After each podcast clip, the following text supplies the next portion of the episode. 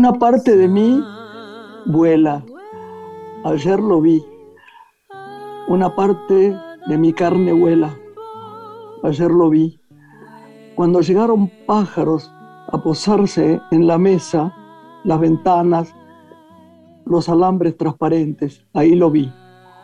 Unos eran como ramos de retama con flores, otros eran negros, rojos, eran blancos los pájaros. Pero ¿de dónde salen? Busqué por todo el cielo a ver si había un agujero grande, negro, por el piso, algún pasadizo secreto, golpeé los árboles, algún canal importante, todo el mundo está colmado de huevos, pequeños y redondos como perlas, alargados y rosados como almendras, con dibujos abstractos pintados al óleo, a la acuarela, de diversos tamaños y formas, rojos y verdes. ¿Dónde están?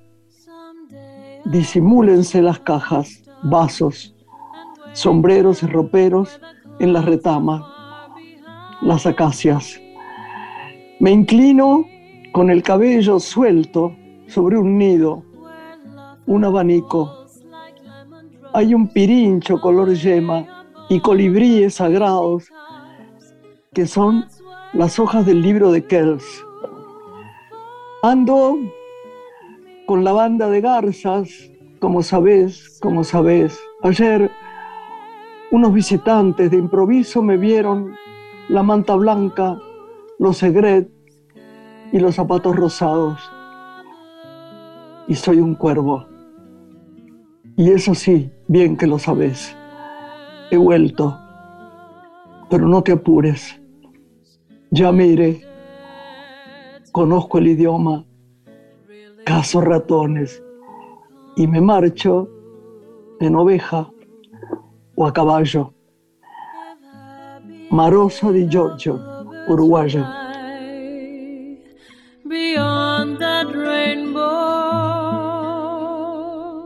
Hola Lore. Buenas noches, Grace, ¿cómo estás? Un saludo para toda la audiencia. Impresionante, ¿no? ¿Cómo, cómo Qué escritora.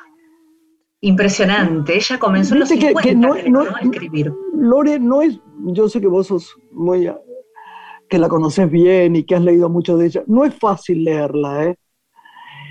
Pero tiene un ritmo y unos conceptos de, de estética y de, y, de, y de sentimientos que impresionan, ¿no? Qué uruguaya divino. Nació por eso Dicen que, claro, y por eso dicen que es una de las voces, como decís, así con esa extrañeza, ¿no? Más singulares de la poesía latinoamericana. Eh, y donde la mitología, también es para destacar, fue una constante en toda su obra desde que comenzó a publicar en los años 50. Así que es lindo recuperarla y volverla a traer en esta apertura que siempre haces de, linda poesía. Eh, tenemos que decirle eh, yo ya se lo he dicho a él, feliz cumpleaños, toda la vida, todo este año, todo el tiempo de vida, por lo menos para mí, a un amigo tan amado, tan inteligente, tan sensible, tan noble y tan, tan curioso, porque es como un niño, ¿no? Un niño que comete muchas travesuras, y ese es Charlie García. Eh, sí, aquí todo le tenemos que dedicar, sí, yo quiero tenerlo, porque con Chiquito, que está grabando este programa, no lo teníamos a Santiago todavía, a Santiago Pfeiffer, nuestro productor, pero nos fuimos, la teníamos a Carla, creo, en ese momento, y nos fuimos, el chiquito se acuerda, a la casa de, ¿No estabas vos tampoco? No. Te hubiera encantado a la casa divina de Charlie, cómo nos recibió, cómo, digo, conmigo es íntimo amigo, pero un equipo de, de grabación a él en general no le es muy fácil. Y lo hizo con tanto amor, tan bien, tan bien, que lo recordamos toda la vida, ¿no? Qué bueno. Sí, todo nuestro cariño para Charlie. ¿Qué te parece si ponemos, le pedimos a Santi que ponga alguna canción de Charlie? Para honrarlo, dale. Claro, feliz cumpleaños. Y después presentamos a nuestro invitado. Me encantó la idea. Con música nos vamos a la pausa.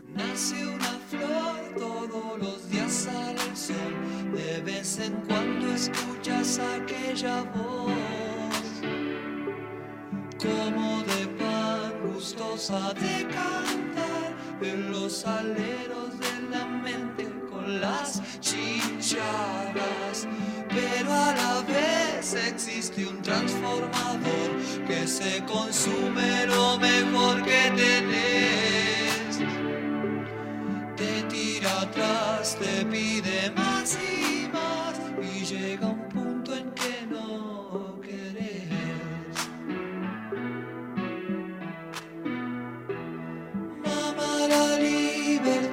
siempre la llevarás dentro del corazón.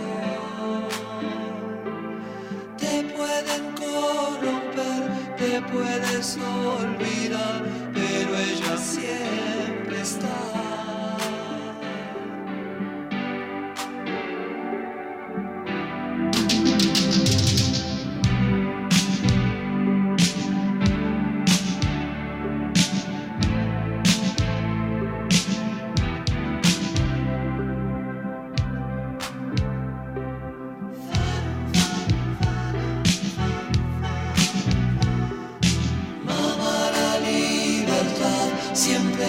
Llevarás dentro del corazón. Te pueden corromper, te puedes olvidar, pero ella siempre está. Ayer soñé con los hambrientos,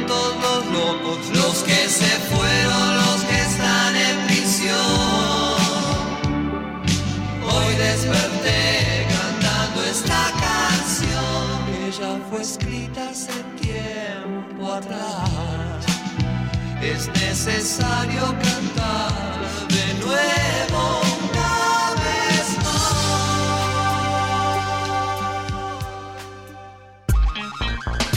La noche tiene una mujer. Graciela Borges en la radio pública.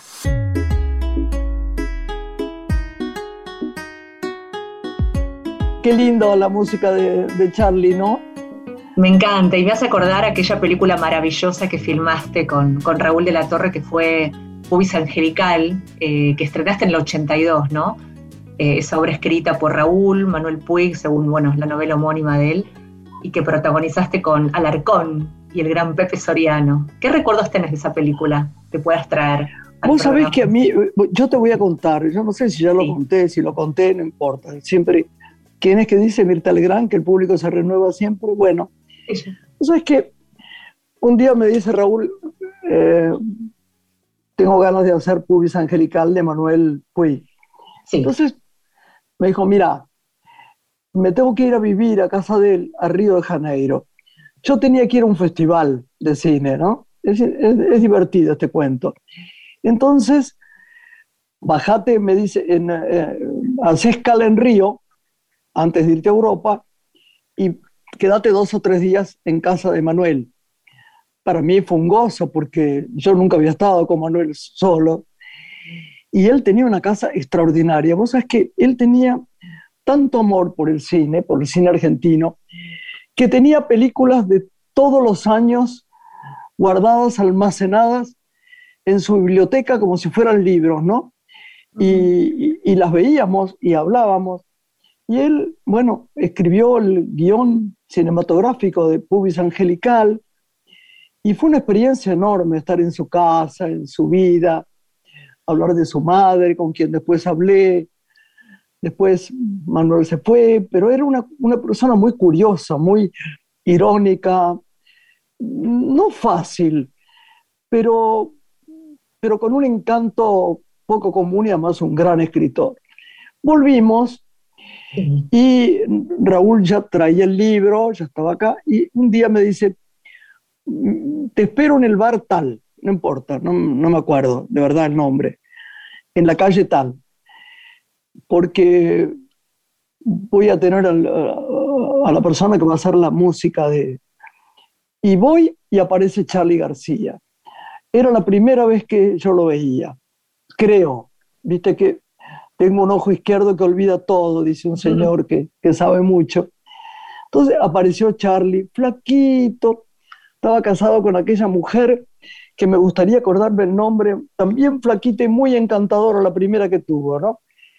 Y yo, incomparable a, a, a, la mujer actual, eh, que la amamos a Mecha con todo el alma, porque le ha sostenido a él el alma. Pero bueno, sin comparaciones era encantadora.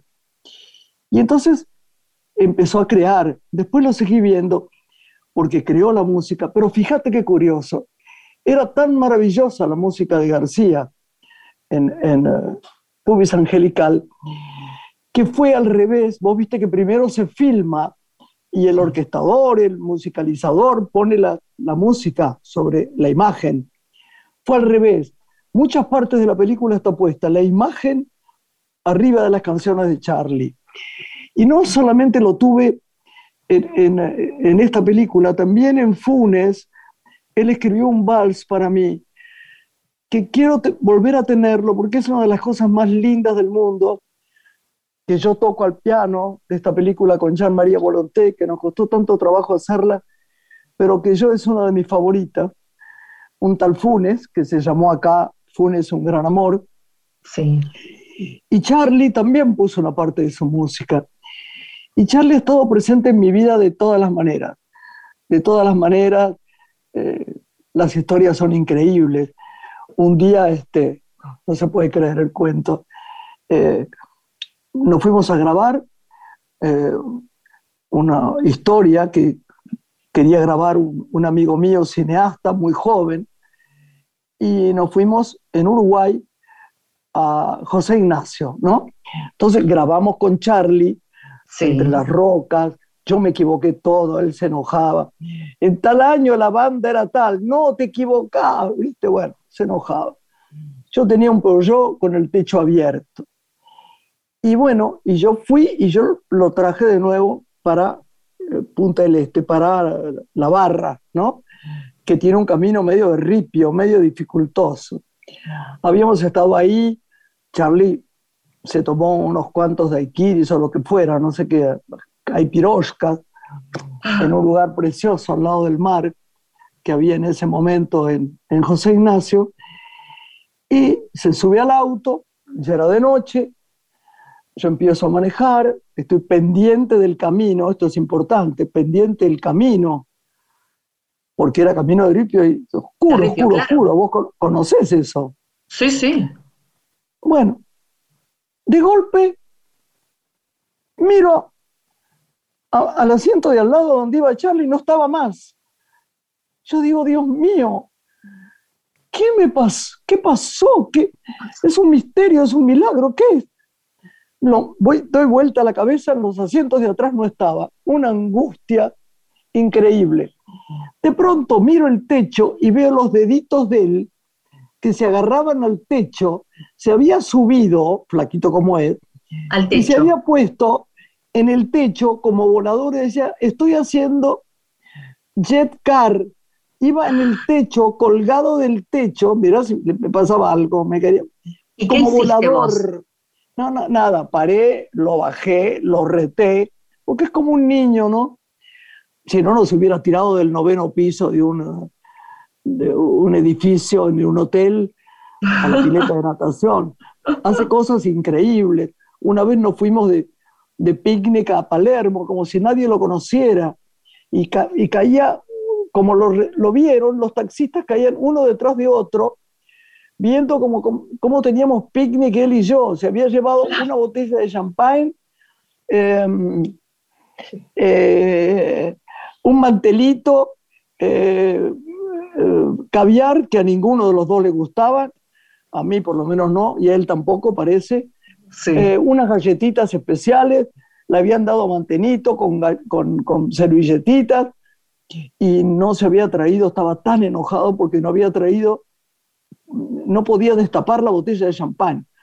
Entonces le dio un golpazo contra uno de los leones que están ahí en, la en, en, en ese parque inmenso de la Avenida del Libertador y después, como el auto estaba enfrente, cruzaban sin mirar. No, no, no, no, es, él es de una locura. Has vivido todo tipo de aventuras con Charlie Grace. Todo tipo, todo tipo de aventuras. Un día íbamos a un restaurante y una japonesa que queríamos mucho. Me quiero acordar cómo se llamaba, pero no me acuerdo. La adorábamos a la Japo, a ella y al marido. Tenía unas mellizas, nunca me voy a olvidar. Y se acerca a mí y me dice, nunca pasé tan mal momento. Me dice, me gustaría que se fueran. Estábamos García y yo. Y yo le digo, ¿Por Japo, qué? el Japo le decíamos. ¿Por qué? Dice, porque trajo un aerosol y me, me pintó todo el baño de hombres, todo, lo metió líquido por todos lados. Estoy furiosa. Váyanse. Digo, pero Charlie, nos haces quedar mal. Y se reía, se reía. Hago el hijo de la lágrima, ¿no? La hija de la lágrima, perdón, con él, que era el hijo de la lágrima en realidad. Y me, dice, bueno, filmemos normal. Ah, una del mediodía, una, dos. Llamo a la 1 o 2 y se había levantado, me dijeron que todavía no, por la avenida Córdoba, donde él tenía un estudio.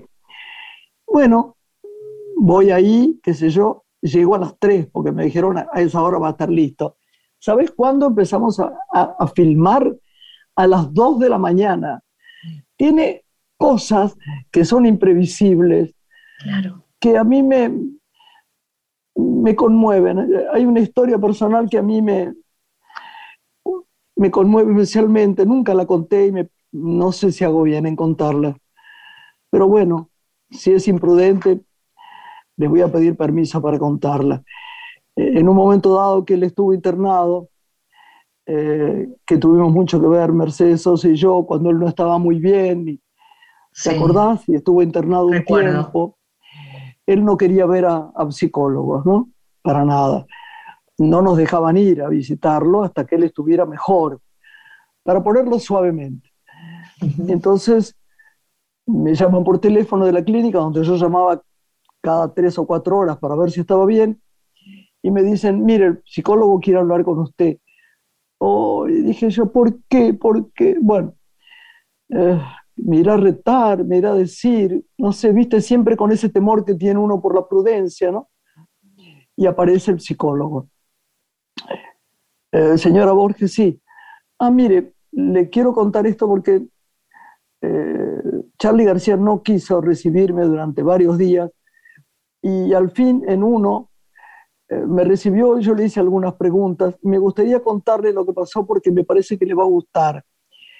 Le dije, mire, Charlie, no quiero nada de usted. No, porque nada voy a hablar. No, dígame simplemente, por favor, ¿qué soñó? Y ¿qué soñé? Sí. Bueno, anoche soñé con Graciela Borges cuando era chiquita. Qué raro. Usted no, no la conocía, Graciela Borges, cuando era chiquita, ¿no? No. ¿Y por qué cree que la soñó? Y él contestó, porque es el ser más puro que conozco. O sea, es que me fue una de esos regalos de la vida que no, no olvidaré nunca. No sé si lo merezco, ¿no? No es tampoco mi, mi tema. Pero me puse a llorar, le dije, no sabe lo que le agradezco, doctor. Me dijo, así me lo dijo. Soñé con ella porque es el ser más puro que conozco. Una emoción. Él, él es alguien tan sensible y tan, tan noble. Lo que pasa que, bueno, es García y ha cometido eh, muchos errores en su vida contra él mismo, pero los cuentos de él son inenarrables.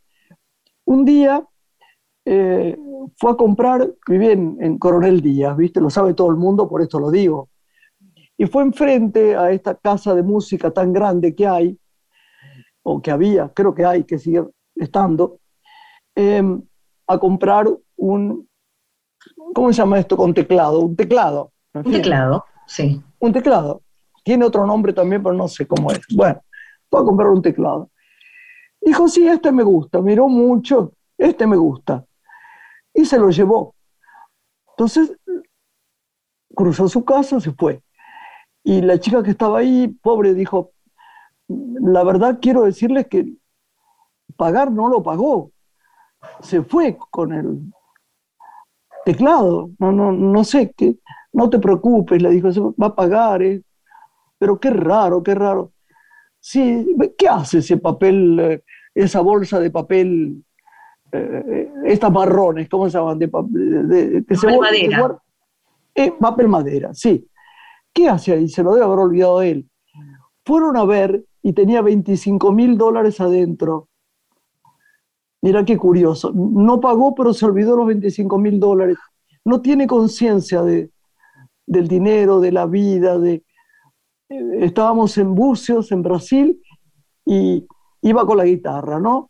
Entonces, este, eh, iba corriendo, corriendo y se paraba en los lugares con la guitarra en, en plena calle Rodas Pedras y le tocaba a todo el mundo gratis, obviamente. Ahí se quedaba en los lugares, comía una pizza, hacía. Increíble, García. Bueno. Qué lindas anécdotas has compartido. ¿Te parece escuchar un tema musical para presentar a nuestro siguiente invitado y cerrar este anecdotario de vivencias con Charlie García? Chipi Chipi de la hija de la lágrima. ¿Qué te parece? Dale, mi amor. Lo disfrutamos y después nos reencontramos con todos ustedes. Yo nunca vi New York, no sé lo que es París. Vivo bajo la tierra, vivo dentro de mí. Yo no tengo un espejo, no tengo un souvenir. La lágrima me habla y está dentro de mí. Yo solo tengo esta pobre antena que me transmite lo que decir. Esta canción, mi ilusión, mis penas y este souvenir.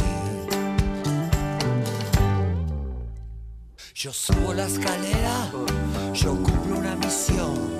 La lágrima me dice que yo tampoco soy la hija de un amor, la hija del dolor, la hija que no espera. Se acabó. Si este dolor durará por siempre, no digas nada, vete de aquí, porque yo voy donde nunca estoy, donde nunca fui. Tómalo con calma, la cosa es así. Ya se hace noche, me tengo que ir.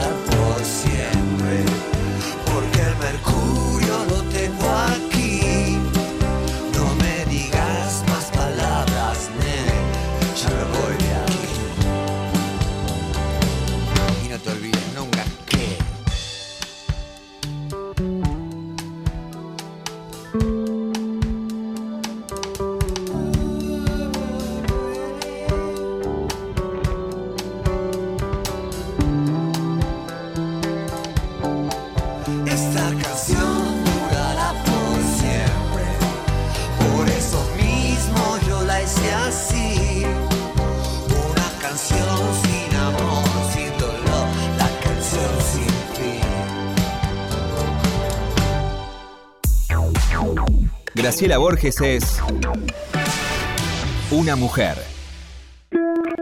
Estás escuchando Una mujer con Graciela Borges.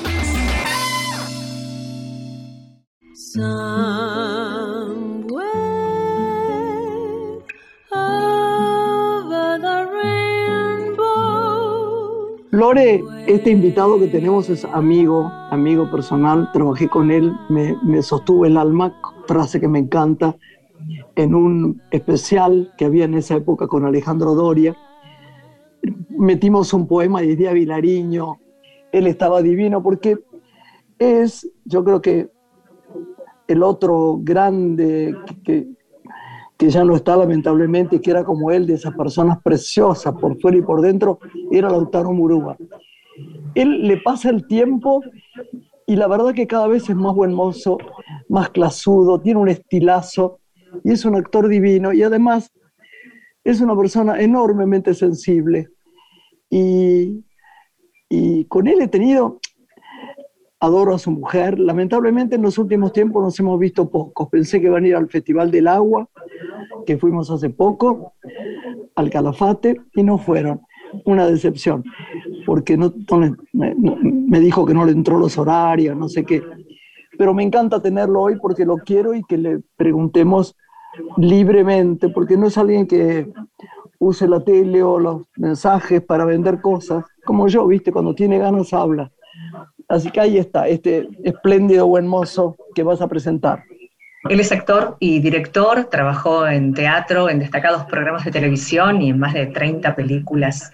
Sus trabajos como director de, de video experimental le otorgaron diferentes premios internacionales y su ópera prima como director la podemos recordar es Sangre del Pacífico. Y en la actualidad está conduciendo en Canal 9 el programa La Hora Exacta. Boy Olmi es nuestro invitado esta noche en Radio Nacional. Boy, muy bienvenido y gracias por estar con nosotros.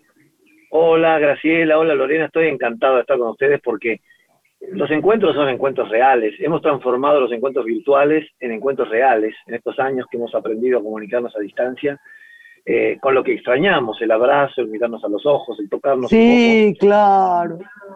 Pero, pero, este es que el otro día yo le pregunté a tu mujer por vos porque la encontré por primera vez. Fui a un desfile y ella también porque lo queremos a, Chelo Cantón de Mishka. Y yo le di un abrazo y toda esta historia de la muerte de su mamá y de los que hemos pasado en la, en todo este tiempo de esta pandemia terrorífica, por un otro motivo, por, por el virus o por no por el virus, fue tan fuerte que no, logró pensar que uno no, podía volver a abrazar a gente que le gustaba y que la quería, ¿no? Y entonces veía las fotos de ustedes en el mar con Mercedes Morán, estaba celosa, decía, uy, algún día me invitarán a ese lugar. Después vi que hacían picnics y dije, ay, ¿cómo iría este picnic de estos dos divinos? O sea que estaba muy feliz, estoy muy feliz de tenerte acá en nuestro programa, Voy. Vos acabas de citar lugares que tienen que ver con una conexión muy directa con la naturaleza. Yo estuve con vos en Bucios hace muchos años en un festival de cine. ¿Te acordás? ¿Te acordás? En donde conversamos muchos frente al mar y caminamos bajo las estrellas, tuvimos mucho espacio. Y yo creo que el espacio de la naturaleza nos lleva a eso esencial que tenemos los seres humanos, que se deforma tanto cuando aparecen las cámaras, los periodistas, la, exhibición pública de nuestra, de nuestra persona, que es una persona como la de todo el mundo, llena de, temores, de fragilidades, de deseos de ser queridos, aceptados, reconocidos en lo más íntimo. Entonces yo creo que la naturaleza, y vos citaste la playa recién, citaste este, estos lugares donde donde de, golpe de picnic yo me encuentro con calor abajo de un árbol, simplemente poniendo una lona y llevándose una comidita rica con unos almohadones abajo de un árbol. Eh, nos llevan a cosas muy esenciales que está muy bueno, que está muy bueno defender y buscar, ¿no? ¿Cómo se este, despierta en vos hoy esta, esta pasión, este acompañar el cuidado del medio ambiente? ¿no? Pienso en, en, tu documental Huellas en el Agua y me pregunto si eso también despertó tu interés por empezar a, a generar desde la comunicación más conciencia sobre la necesidad del cuidado de la naturaleza. ¿Verdad, Mira, yo creo que eh, yo tengo una relación, digamos, no es que hay un momento de epifanía en el cual yo he despertado a la conciencia de lo que es el cuidado del medio ambiente, eh, porque eso lo tuve siempre a partir del vínculo que tuve siempre cuando mi, cuando mi padre caminaba por la orilla del mar metiendo los pies en la espuma, o miraba el cielo viendo las estrellas, o caminado por un bosque o una montaña, eso está siempre en mí. Solo que en las últimas décadas se ha hecho muy evidente una emergencia que estamos viviendo los seres humanos de la Tierra, en una rotura de la armonía con las otras especies, que son los animales y las plantas y todo lo que está vivo en la Tierra. Y nos hemos metido en un baile complicado que requiere del compromiso de todos. Eso me ha llevado a mí a, utilizar muchos de los recursos de comunicación que en este momento compartimos con ustedes a través de la radio, para generar más conciencia, para generar piezas que incluyan no solo la razón, sino la emoción, porque los actores, vos, Graciela, lo sabés muy bien, tenemos esa, esa llave que abre el corazón de la gente a través de nuestros relatos poéticos, de nuestra música, de nuestra poesía. Y vos sos una maestra en eso, yo te reconozco a vos como una personalidad. Recién venía hacia acá pensando que me iba a encontrar con vos y decía, qué, qué orgullo tenerte como, como amiga, como compañera. Tesoro, poco. tesoro. Vos Porque ya sabés que a mí me cuesta la vida, soy como vos, me cuesta la vida hablar de, de mí, así que yo quiero hablar de vos Bueno. nada más. No, pero está bien, está pero bien, pero- muchas gracias, Boy, muchas gracias, porque eh, significás mucho, sos- haces cosas, anoche yo estaba pensando, ¿no? Lo mismo que vos, que hoy venías al programa, digo, qué placer alguien tan de la naturaleza, tan de el mar, que es el único sitio libre de la tierra, tanta cosa de defensa de, de todo, y tanto que te he seguido y que te quiero, y lamentablemente Buenos Aires es, es una ciudad que desune un poco. Estoy hablando sin la pandemia. Uno siempre, no sé si te pasa a ustedes, pero digo, la voy a llamar a Carola y a, y al voy, los voy a invitar y va pasando, bueno, la semana que viene, ahora tengo que venir. Después, el último tiempo estuve haciendo mucha película y se pasa la vida y lo más rico es esto, encontrarse con la gente que habla el mismo idioma que uno, que uno quiere y que son maestrías, ¿no? Bueno, nos vamos encontrando, poco a poco nos vamos encontrando. Yo, yo creo que han sido años rarísimos, eh, desconcertantes, muy movilizantes, que han movido algo que va más allá de una enfermedad o, o la preocupación por una enfermedad y que tiene que ver con cómo nos vinculamos con nosotros mismos y con los otros. Porque fíjate que esto que vos decís, de extrañar gente que no veíamos hace años, de golpe se ha transformado en una cosa, en, el recuerdo del extrañar, porque de golpe yo siento que hay gente que creo que extraño y no la extraño tanto porque, porque me he acostumbrado a estar muy guardado en mi refugio en estos años, y entonces hay otra gente que sí, valoro muchísimo cuando aparece y de golpe nos encontramos en un abrazo, como este abrazo virtual que nos estamos dando, pero que no tiene menos valor. Y entonces, bueno, mm, también me viene a esta idea de que, tenemos que revisar muchas de toda nuestra conducta en el mundo en este momento, vinculado con esa emergencia de la que hablaba, porque, estamos a veces yendo para el lado equivocado y otras tenemos muy al alcance de la mano los valores esenciales, las cosas básicas que nos conectan con lo más hondo, que es el amor, que es la armonía, que es la relajación, que es la paz. Y es algo que, todo camino espiritual propone y sin embargo a veces no tenemos capacidad de escucharlo. Pero viste que en algún momento del año de la vida, perdón Lore, lo único que pide uno es paz. Y, no nos damos cuenta de que está ahí al lado. Lo que pasa es que no la sabemos usar, no nos conflictuamos mucho porque la mente es tan peligrosa que nos hace cometer errores. Pero bueno, perdón Lorena que te interrumpí. No, me preguntaba cómo comienza Boy su camino con el video experimental en paralelo a su carrera como actor y qué temas lo convocan en este tiempo pensando ¿no? Eh, en, esa, en esa profesión que también ha abrazado en paralelo a la actuación, la de filmar, la de documentar. Mm, Mira, eh, yo siento que, mm, que, que todo es una sucesión de momentos que se van hilando el uno con el otro, desde el nacimiento hasta la muerte. Hay una larga concatenación de hechos, algunos más visibles, pero todo el tiempo estamos como avanzando y estamos cambiando y estamos procesando algo. La vocación mía de actor eh, se manifestó desde muy chico, pero muy en paralelo con, con mi deseo también de narrar de adelante y de atrás de la cámara. Yo dibujo desde niño, saco fotos desde niño, hago collage desde niño. Eh, to- toda la vida he estado creando mis propias piezas audiovisuales, artesanales, hogareñas, infantiles, que han ido tomando distinto camino según el momento, de distinto tamaño según el momento. Y cuando, bueno, muchos años atrás, por ejemplo, yo estaba eh, trabajando en México en el año 86, haciendo una novela durante ese Mundial de México, donde vimos a Maradona brillar tanto y pasaron tantas cosas. Yo estaba viviendo en México en el año 86 en una novela.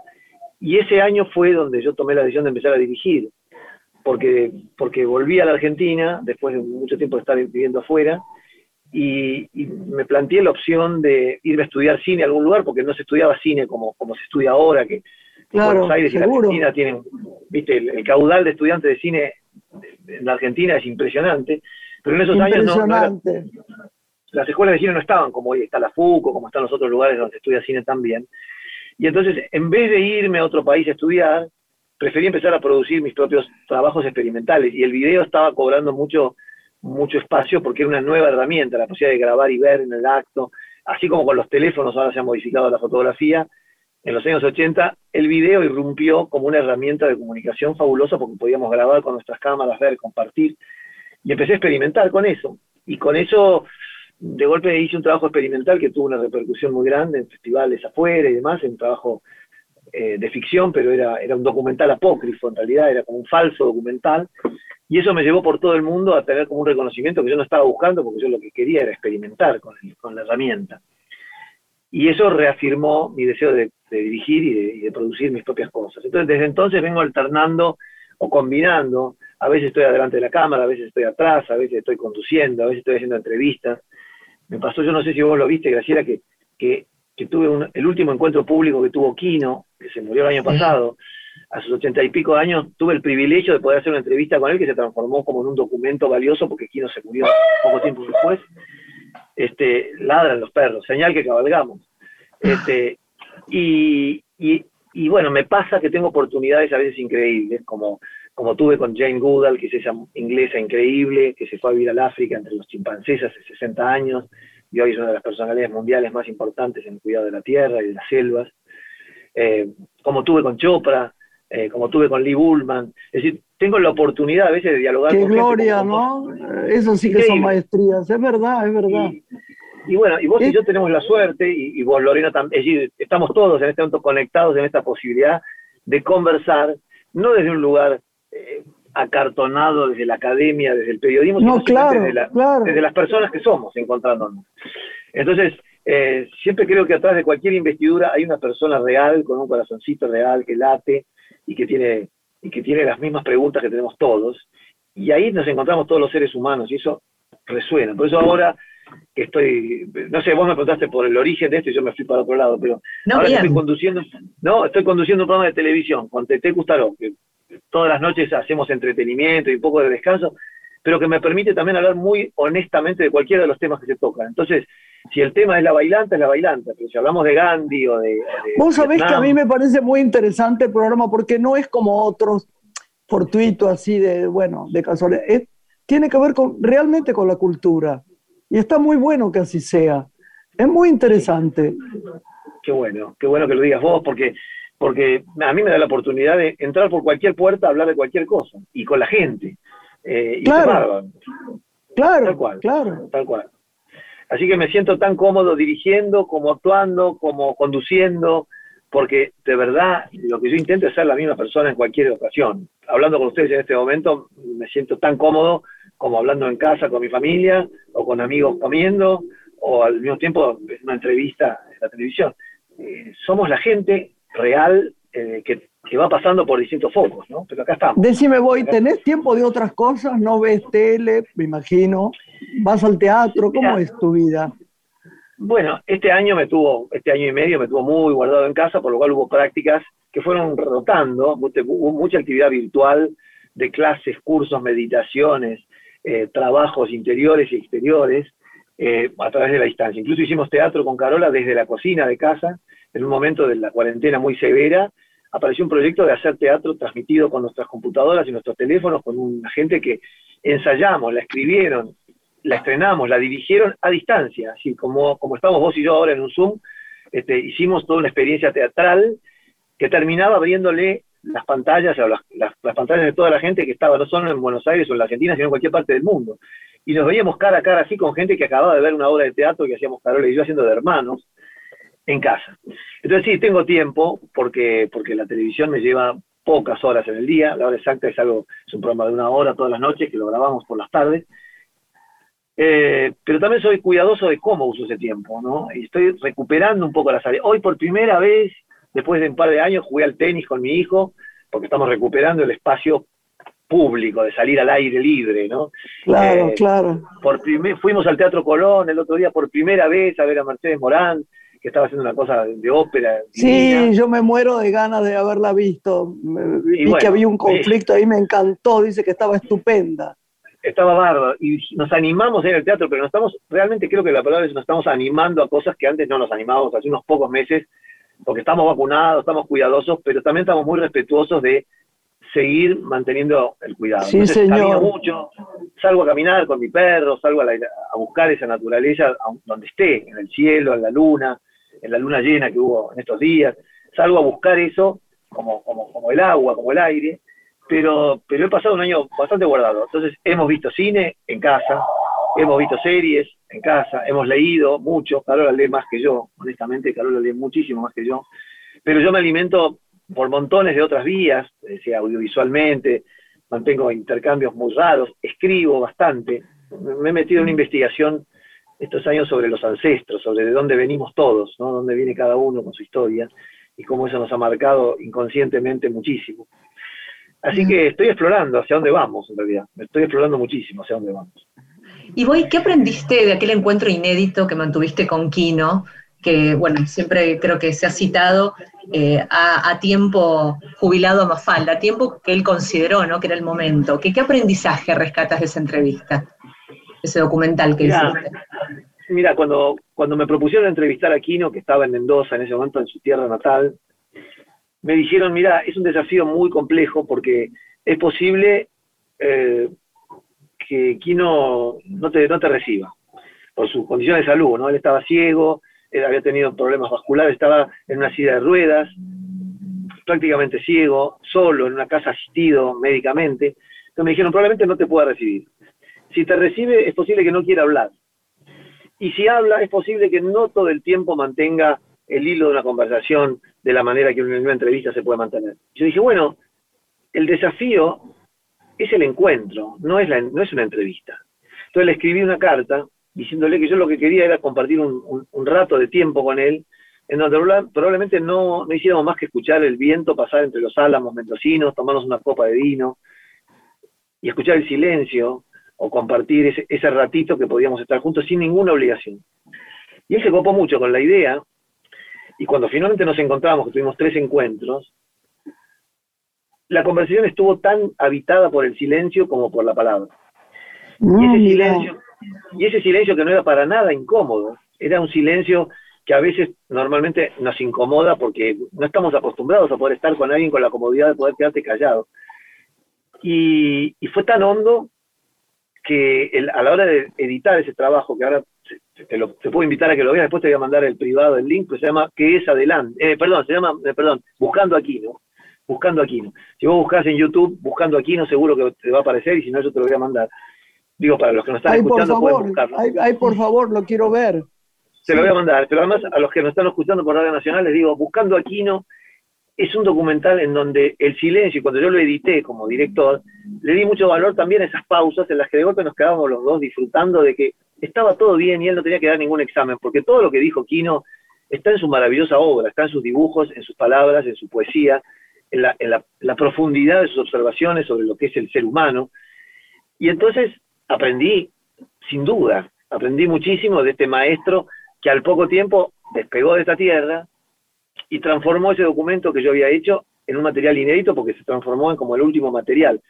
Así como, como me ha pasado con China Zorrilla, otra querida amiga que, que, salió de, esta, de este plano y que, y que trabajó como actriz en la, última, en la, en la última película del largometraje que ella había hecho y que era algo que yo he escrito especialmente para China, el personaje que yo escribí en Sangre del Pacífico. Entonces voy teniendo esos, esos privilegios de los que de, de todos aprendo, porque la verdad todo lo que hago creo que es una, ocasión para, para seguir avanzando en este deseo de ser. Lo que pasa es que es extraordinario que vos seas tan investigador, me encanta eso. Eh, no, no estás en un plano de decir todo el tiempo, bueno, lo que llega a mí lo hago lo mejor posible sin esperar resultado, como, como digo yo muchas veces, sino que investigás, ¿no? Eso es fascinante porque te debe llenar el alma, ¿viste? es un poco cursi la frase, pero es verdad. Es una maestría todo. Y bueno, es que voy que el alma, el alma está llena, pero no nos alcanza porque tenemos la mente. Vos hablaste de la mente hace un rato que es tan traicionera porque nos lleva a, tan peligrosa. Tan peligrosa, nos lleva a escuchar palabras que no son lo que está realmente en paz con nuestra alma. Ese alma sabe todo y nuestra mente no sabe nada. Nuestra mente tiene un discurso incesante. Yo no sé si hemos hablado de budismo, yo creo que hemos hablado de budismo alguna vez con vos también.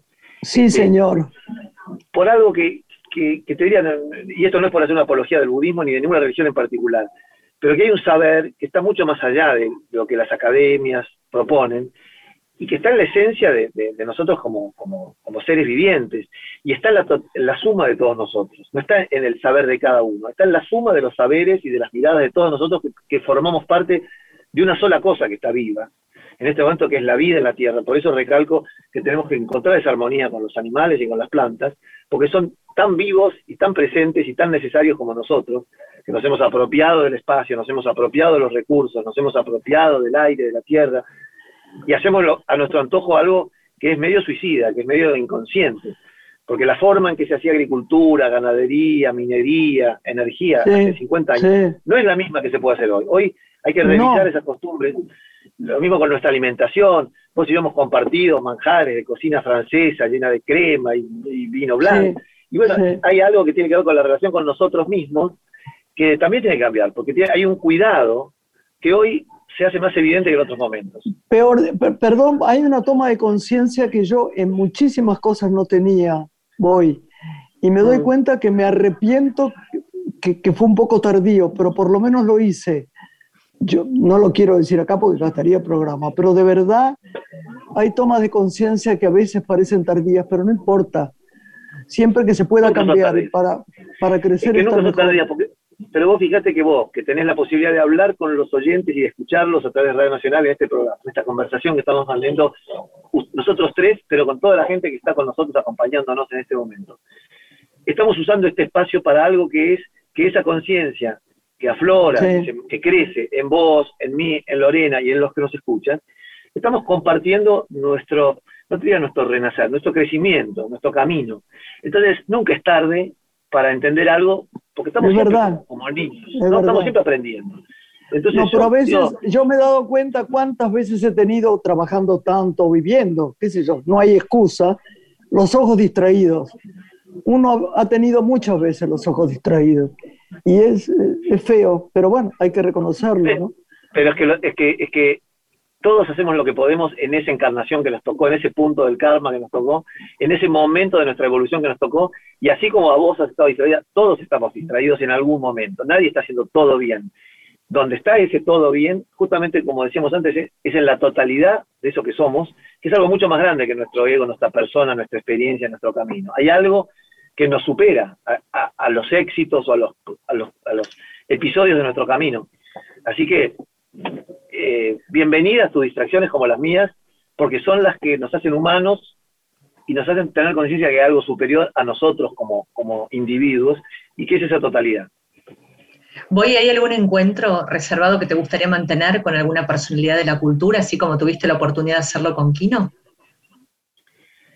Bueno, infinitos, infinitos porque realmente eh, está lleno de, gente sabia en el mundo y yo creo que parte de la tarea que he asumido como comunicador, porque esto también desborda mi lugar como actor y, tiene que ver con la comunicación, que algo que ustedes y yo estamos compartiendo, y Graciela que también se formó como actriz y, y descolló como tantas otras cosas y hoy es una comunicadora, además de sus condiciones de actriz que sigue ejercitando en el Chile y todo lo que está haciendo.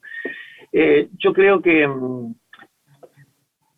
que somos puente, que somos puente frente a esa gente que tiene enorme conocimiento y otra gente que nos está escuchando y que quiere alimentarse y que quiere crecer a través de todo esto. Entonces, en ese ser puente, eh, no me alcanzan, pero no los dedos de la mano, no me alcanza la, guía de teléfono para enumerar la cantidad de gente del saber universal, de la cultura, de las artes, de la ciencia, de la filosofía, de la espiritualidad. Yo creo que como nunca hoy es, más eh, necesaria la noción de interdependencia de las cosas. Ya la palabra de un filósofo o de un economista o de un meditador no alcanza si no está vinculada con lo que hace ese otro, ese otro sabio de otra área. Entonces, esa interdependencia, en donde cada una de las cosas que estamos haciendo tiene su efecto sobre otros y sobre otros lugares, eh, me parece que hoy necesitamos de un saber que conecte mucho más todo eso. Más colectivo. la tecnología, mucho más colectivo. Hay hay un, hay un saber que, necesita de todos para los problemas de todos. Esto lo vemos en la política, en las religiones, en las divisiones. Yo estoy muy contrario a esto que nos divide cada vez que entramos a discutir sobre alguna pasión que nos enfrenta. En el fútbol, en la religión, en la política argentina, en el orden mundial, en nuestras divisiones políticas por países, por continentes, por razas. No estoy muy de acuerdo para estos tiempos con eso que tiene que ver con que yo soy yo y vos sos vos. Yo creo que vos sos yo y yo soy vos. Es verdad. Y, y, no tengamos conciencia de eso, vamos a empezar a resolver entre todos los problemas de todos, porque ya no, no sirve arreglar los problemas de, de unos en, en, desmedio de los problemas de otros. Hoy la problemática es de todos.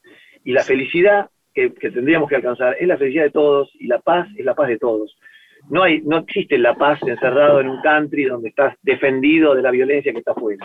Hoy la paz tiene que ser la paz del mundo. Y la paz del mundo hay que encontrarla sin en duda, partes, no en el lugar, sin duda. ¿no?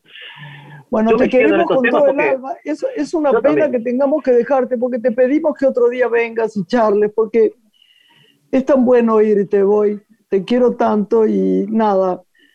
Lorena también está conmovida porque nos encantó tenerte acá para, para, para hablar de tantas cosas sensible e inteligente. ¿eh? Gracias, Boy. Ha sido un gusto. Yo estoy feliz de estar con ustedes porque estamos generando esa cadena. Estamos, es decir, Da- estamos dale. nosotros tres y hay un, montón, hay un montón de gente que nos escucha. Así que celebro este abrazo fraterno y gigante que nos estamos dando entre tantos.